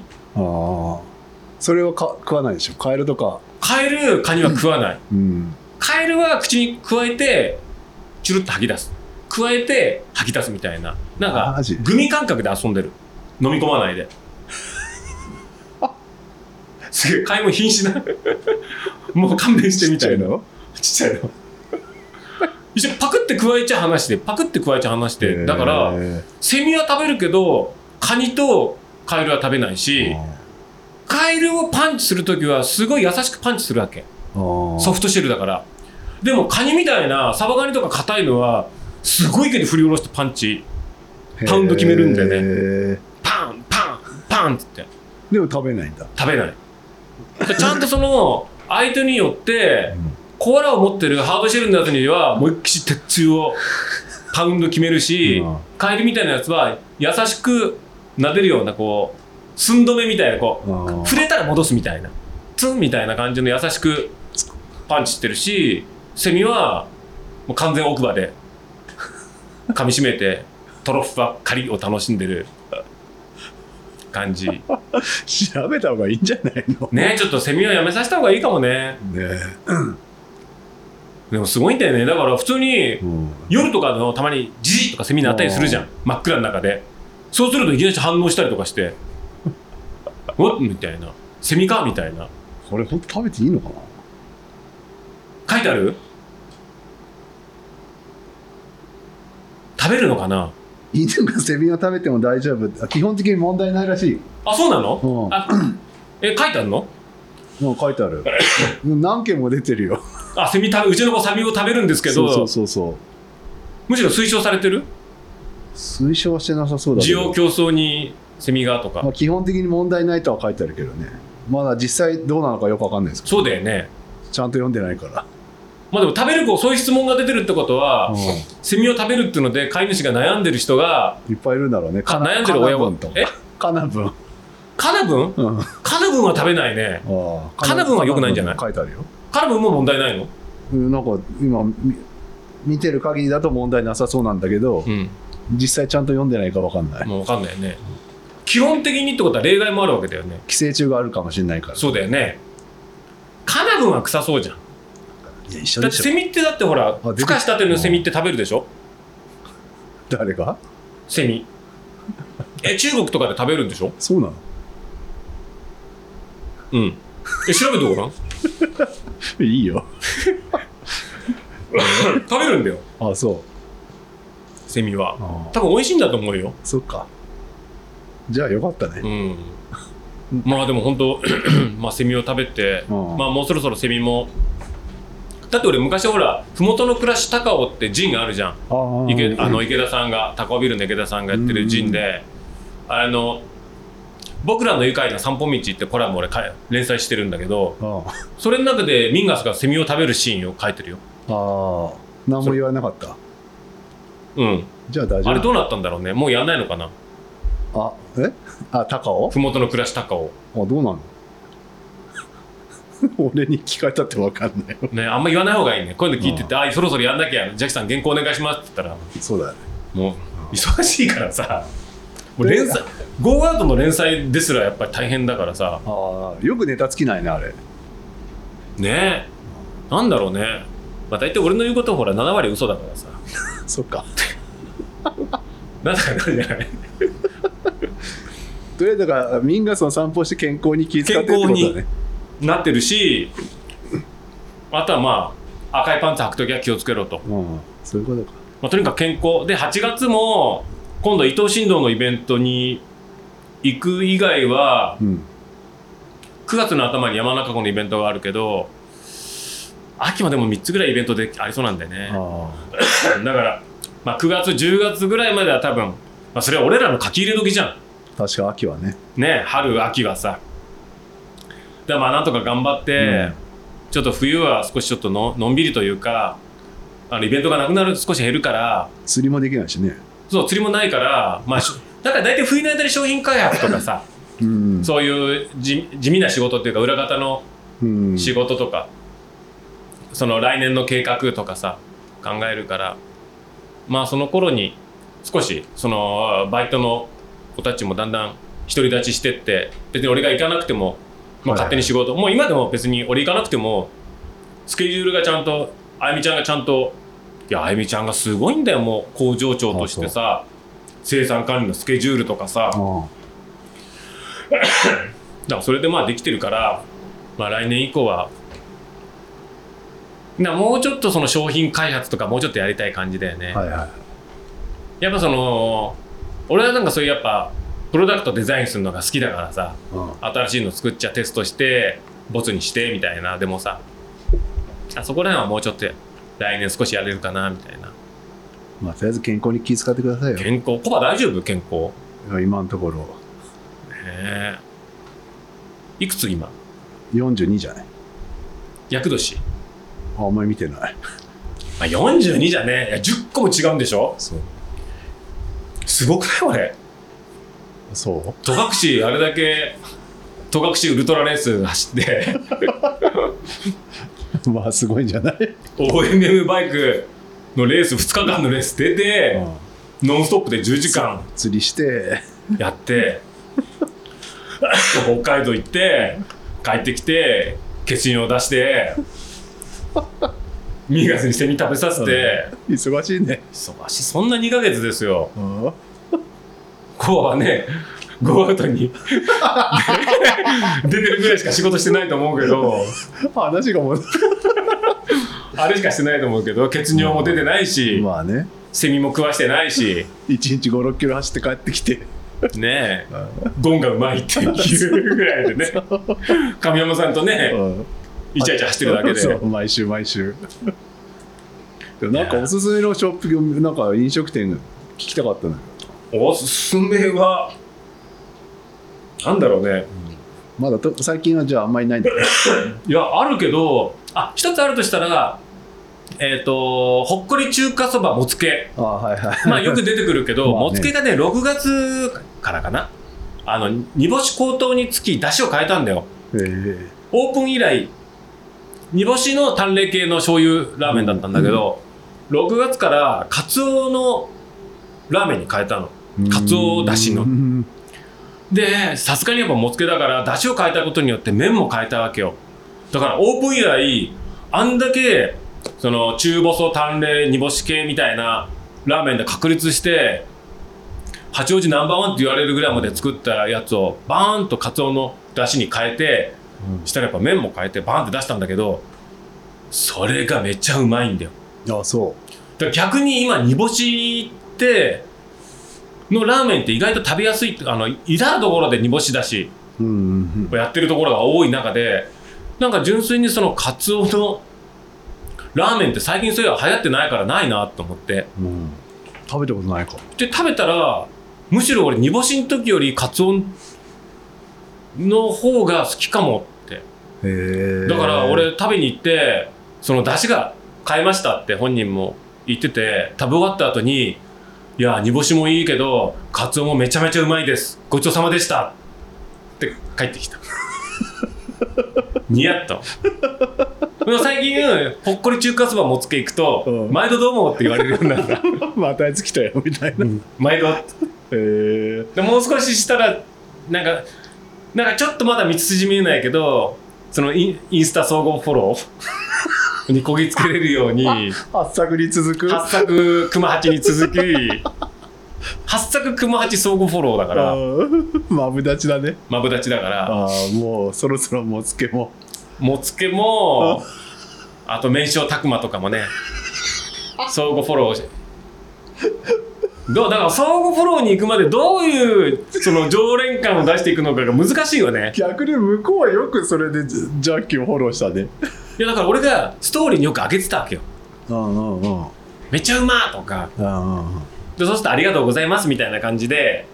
あコメント来るのそういうのって。なんかそういうのありがとうございました。またお越しをみたいなのくれたりとあか。あはいはいはい。そう。でもだから俺がその人とって多分リンクはしてないと思うで多分ああそういうことね。したらなんかあゆみちゃんとかはいや多分フォローされお店やってるからフォローされたらフォロー返すっていうスタンスのお店多いんでただそれでフォロー返してるだけじゃないですかっていうつまんない夢のないこと言って そういうことじゃねえんだよお前。夢がないね。それは。違う全然違うよそんなの。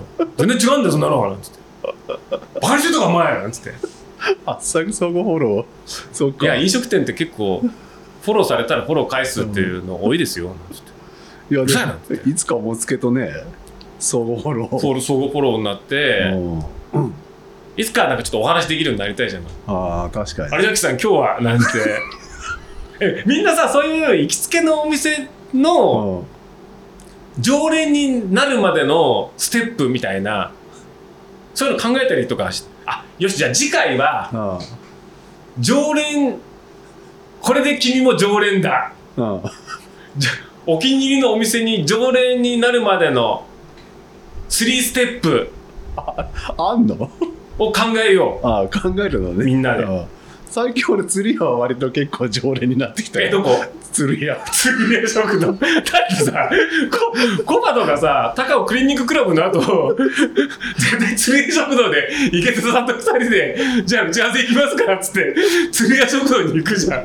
めっちゃ混んでんのになんだおめえらが入っていいよっつっでも釣り屋食堂インスタやってないよね。てやってないと思相互フォローできてないよね。ううんやってないんじゃない？やってないよね。やってるわけないでしょまあでもちょっと次回は、そのお気に入りのお店うんのうん常連になってまず顔を覚えてもらってその名前を呼んでもらえる関係、あれ？小林さん俺今日早いですねとかうんさ。確かにね。いつものですか？みたいな。マルニアとかすげえ行ってるしさ、そうだよね。うん。雑誌にだって俺のおすすめ紹介したりとかしてるもんね。でもまだ名前呼ばれるほどのあれじゃないかだからマルニアさんは多分サイン色紙渡されて一人前じゃないのあそこサイン色紙いっぱいあるじゃんあの八王子のローカルアイドルとかでもあと八王子のあのバスケットチームの選手とかバンドマンバンドマンとかあのさマルニアの大将バンドとかは多分いやバンドやってたのか音楽好きなのか好きなんだろうねうんだからいずれあの小林さんあのサインお願いしますみたいに来たのがゴールじゃないそういだからマルニアでサイン色紙を渡されるにはどうしたらいいかみたいな。ギター担いでいそうそれの作戦会議を。たそうだね。明日やろう。ん。うもう彦鳥は簡単じゃん。うん多分だってだってトレランやってるって言ったらスポーツ選手なんですねなんつって。写真一緒に撮ってくださいみたいな親父だから。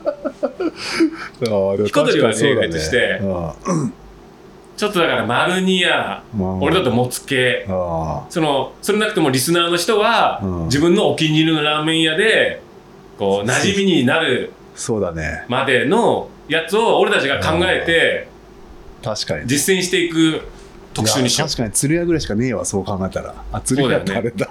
高見。高見。大英の上の高見。そうだね。うないよねねマイホームとかさここうダチがやってる店とかいうのはさうねまあもうねもうそうだけどもうゼロからうん。そういう作るって確かに確かに。結構うん。楽しめるような気がする。その一つのミッションとして確かに。その女の子口説くみたいな感じのこう どうやってまずみたいな。そうだね。はい。俺昔大学生の頃に、あのコンビニの店員の女の子がすっごい好きに なったの。でちょっと付き合ったことがあるんだけどその時にもう俺の取った作戦は毎日行って毎日そのジョージアのエメラルドマウンテンと あとクロレッツを買う。毎日その同じ商品をそのお昼休みの後に午後の授業始まる前にそのワンセットその後のレジで買うっていうのを1ヶ月ぐらい続けおうおうおう会話もしないで。ちょっと目があったりとかしてわざと目そらし節目がちにしたり。なんかそういう小細工があなんかこの人私のこと目があったら目そらした。ちょっと照れてるみたいな、うん。そういうちょっとイノセント感出したりしながらの1ヶ月をやっていきなしエネマンしか買わなかった。あえてクロレッツをあポンーなやったの。作戦で1ヶ月同じの買ってたのを急に変えてったらなんかあるかもしれないみたいな。ちょっとひとまず探りを入れてやったの。したらまんまとその子が「今日はクロレッツいいんですか? 」来た！食いついてきた！みたいな「いや今日は家から持ってきてないんだよね」なんつって「えなんで知ってんの?」なんつって「いやいつもエメマンとクロレッツ買ってるから」なんつって「やべバレてたあやべ授業遅れちゃうまた」みたいな。で会話するようになってからもう行ったら「あれ今日何時まで入ってんの?」みたいな。今日3時です。あ、じゃあ授業終わるからご飯食べ行こうよ。とかさ。それで、ジャッキーのトークスクリーンだったらそれもいらないでしょそういう1ヶ月間。いや、なんでもだから、うん。やっぱそのプロセスを楽しめないと、俺結構やっぱじわりじわりうん。やりたいタイプだから、そう、梅村真紀ちゃんって言うんだよね。もう30年も前だから。なるほどねでその子がもう最高だったのが、うん名前なんていうのって言った時に、真紀、梅村真紀。絶対言うと思ったそれもう絶対今それ言うと思もうね、もうそれでもう、普通ないじゃん。だって俺、尾崎光輝っていう名前だけど、名前何？って言われた時に、光輝、尾崎光輝なんてさ、アニメとかドラマの中でしかないじゃん。う絶対言うと思ったもんそれを一番最初に、名前、名字名前っていうのを、リアルで受けたのが、マキちゃんが初めて。名前なんていうの？マキ。梅村マキ。もうそれだけでもう、好きになっちゃうじゃん。なるでしょ？もうマキって言った瞬間にもう分かったマキ。梅村マキ。ああ、マキちゃんか、みたいな。まあ、その方はまあいろいろあってね。でもね、そう、思い出したけど、その子、うん池袋に住んでたんだけど、最後は八王子に引っ越しちゃうんだよね。あそうん。男と同棲してて、うその男がクソ、クソ野郎で、うん DV クソ野郎で、うんそっから逃げるので、八王子に引っ越すんだけど、その頃は八王子なんか縁もゆかりもないから、あもしかしたら八王子にいる、まだ住んでるかもしれないよね。天狗っ子かもしれないよね。子ではないな。あでももうあれが俺がだって二十歳ぐらいの時だから、うん。今から32年前？あで、その時16歳かなんかだったうん。俺が大学、だから二十歳で彼女が16歳でしょ ?4 つ下でしょ ?48 歳だ、マキちゃん。あー。そろそろだね。八王子、どこえ、でも同じ空を今眺めてるんだよね。どこかで。えなんかそう思うとなんか、ね、中学校の時好きだった子とかさ、もうラーメン屋の話なくなっちゃってんじゃん常連え？常連3年のなる。なくなってるね。なんでだ？あ、あれだ、だから、そうやってお店の人と仲良く会話をするためのスステップの参考例としてコンビニの女の子を口説いたそういう話だね。二十歳の頃の小崎君。ジャニーン青年の話をそうだね。しただけ。これちょっと待って。次回の話ですよね。あこれ次回特集は次回の宣伝を今ああらすじを話してる。あらすじを話してて。だから次回はうん。そのお気に入りのお店うん。常連入りの3ステップ。うん。もつけ。ジャッキーはもつけ。うんオタクはマルニアマルニアはもう。ギター持ってきゃ多分できると思うけどね。これで君も常連だ。うん。えでもそういう雑誌特集やってもいいのにね。確かにね。そこらかもね。そこらへんを、まあ、次の収録までに考えとく。考えてない考えないと思うけど。俺らはねなんかリスナーに言われるのが、うん。ほとんど来週はなんとか特集だとか来週はあれやろうって言って来週それが引き継がれたことが一度もないです確かにねいつもその収録終わるときに、うん。あ次回は何々特集をやろうとか何々やろうって言うけど、うん。すっかりジャッキさん忘れて全然違う話ばっかしてる、うん。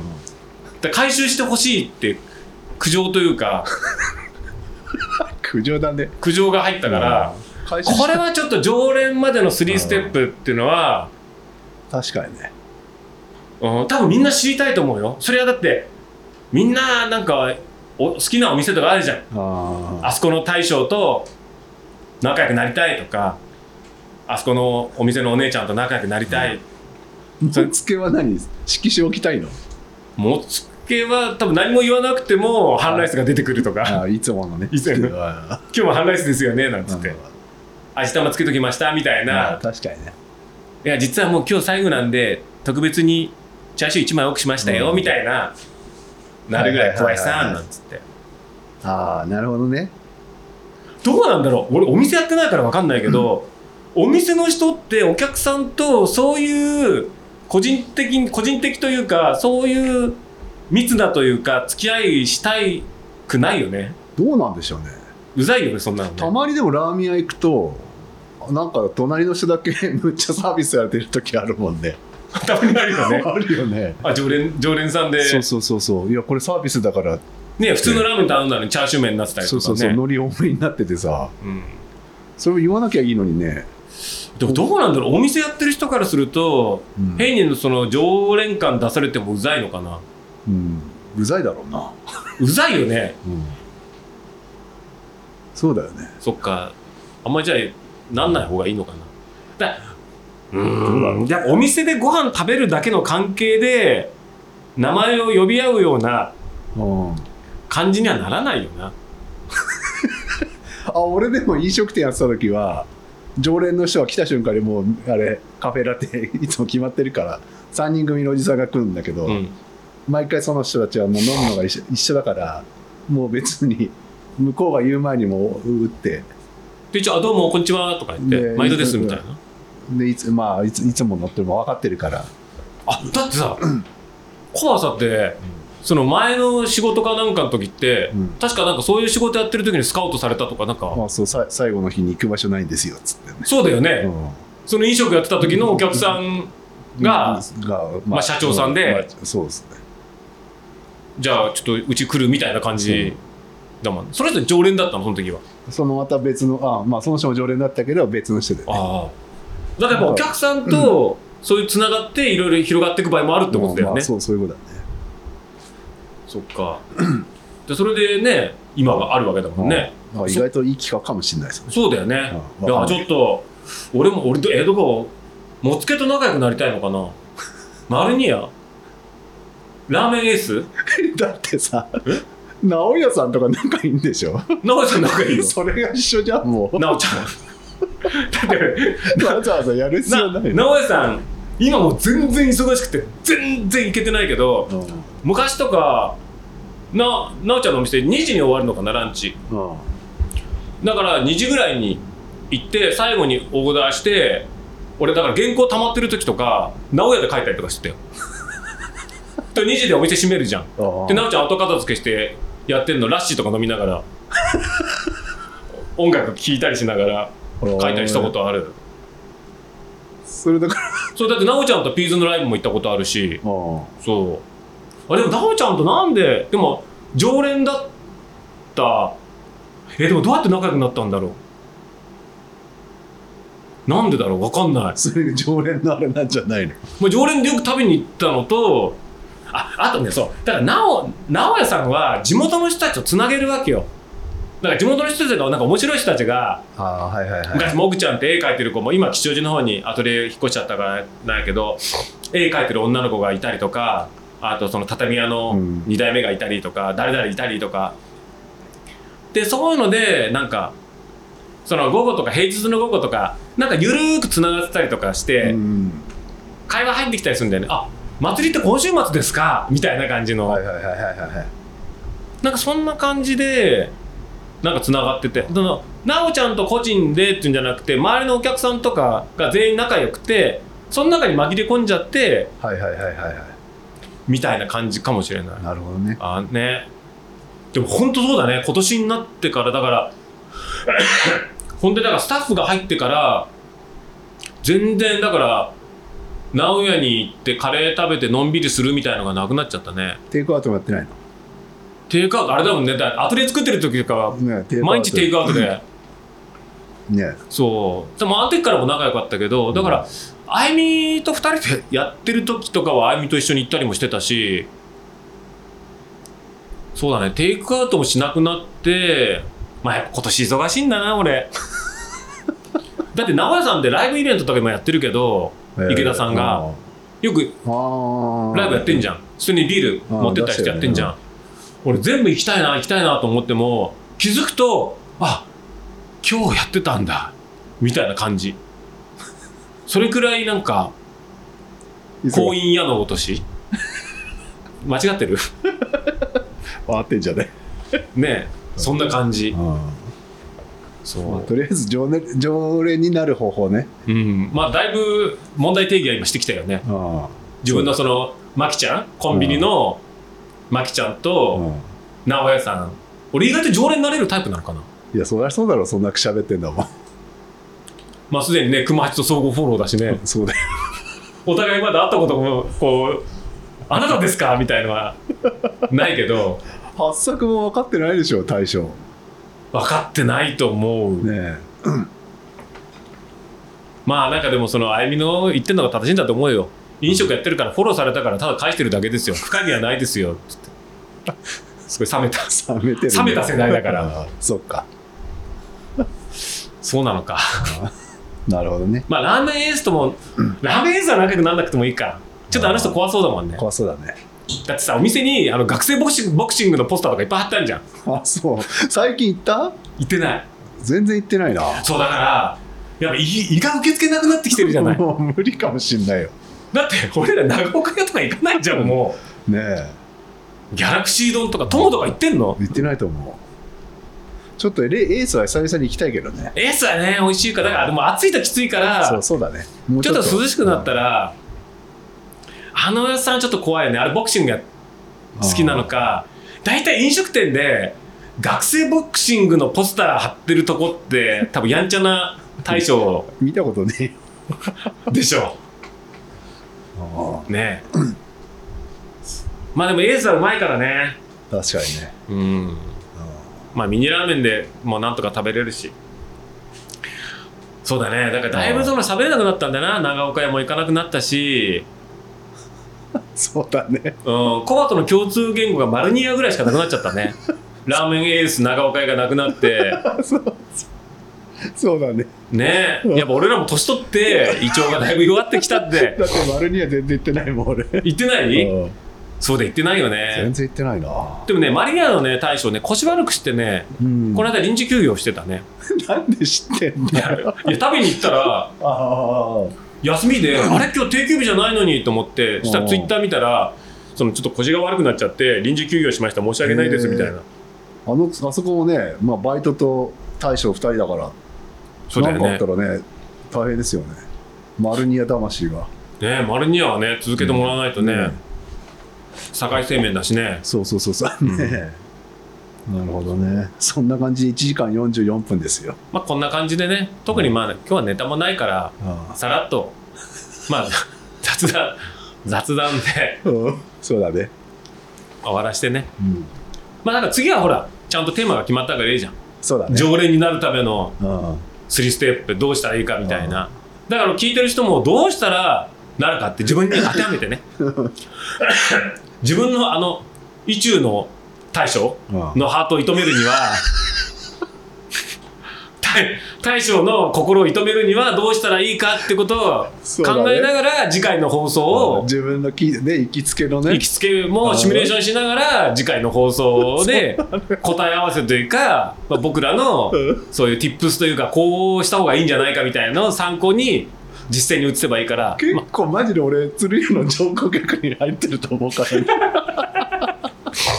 そうだね。鶴屋食堂ね、うんまあそれでもいいよ。ちゃんと鶴だから鶴屋食堂の大将にうん。小林さんっていう。またお前らかって言われてる。んですよまたお前らかになったのか。そうそうそうだそれをちょっとみんなそれぞれちょっとそうだね。イメージして、うん。あの秋に向けてね。そうっすね。そのやってもうちょっと仕事いろいろ仕事もねいろいろ健康に気を使いながら乗り越えてこの暑さを乗り越えてね。次いつだろうね？10月かかな。いやもうよ。明日やってもいいぐらい。少しちょっと落ち着いたからね。さ再来週ぐらいでいいんじゃない？再来週ぐらいでも。そうだね。いやーでも本当に6月から忙しかったな。6月7よしじゃあ月切りますね。また始まっちゃうそんな感じだもんね。俺しれっとうん。一度話したことを。うのもいいかもしれないね。しれっと切って 俺本当ね一度話したことをうん。何回も新鮮に初めて話すかのように話しますよねってジュンオさんに言われたことある。ジャックさんと同じ話毎回初めて話すように目キラキラさせて話すのも一つの才能ですよねって呆れられたことがある。だからもう適当に切ってもらっていい？もそうだよね。うもうプチみたいな。これでプチってそれでなんかそうだね。それじゃないと締められないからね。まあそんな感じでじゃあ。はい。またじゃあねまたじゃあ次回ですね。はい。はい。乗り越えましょう。気をつけてくださいよ。そうだ熱中症気をつけてね、はじゃあお互い頑張りましょうということで、い。それじゃあまた。どうもありがとうございました。ありがとうございます。はい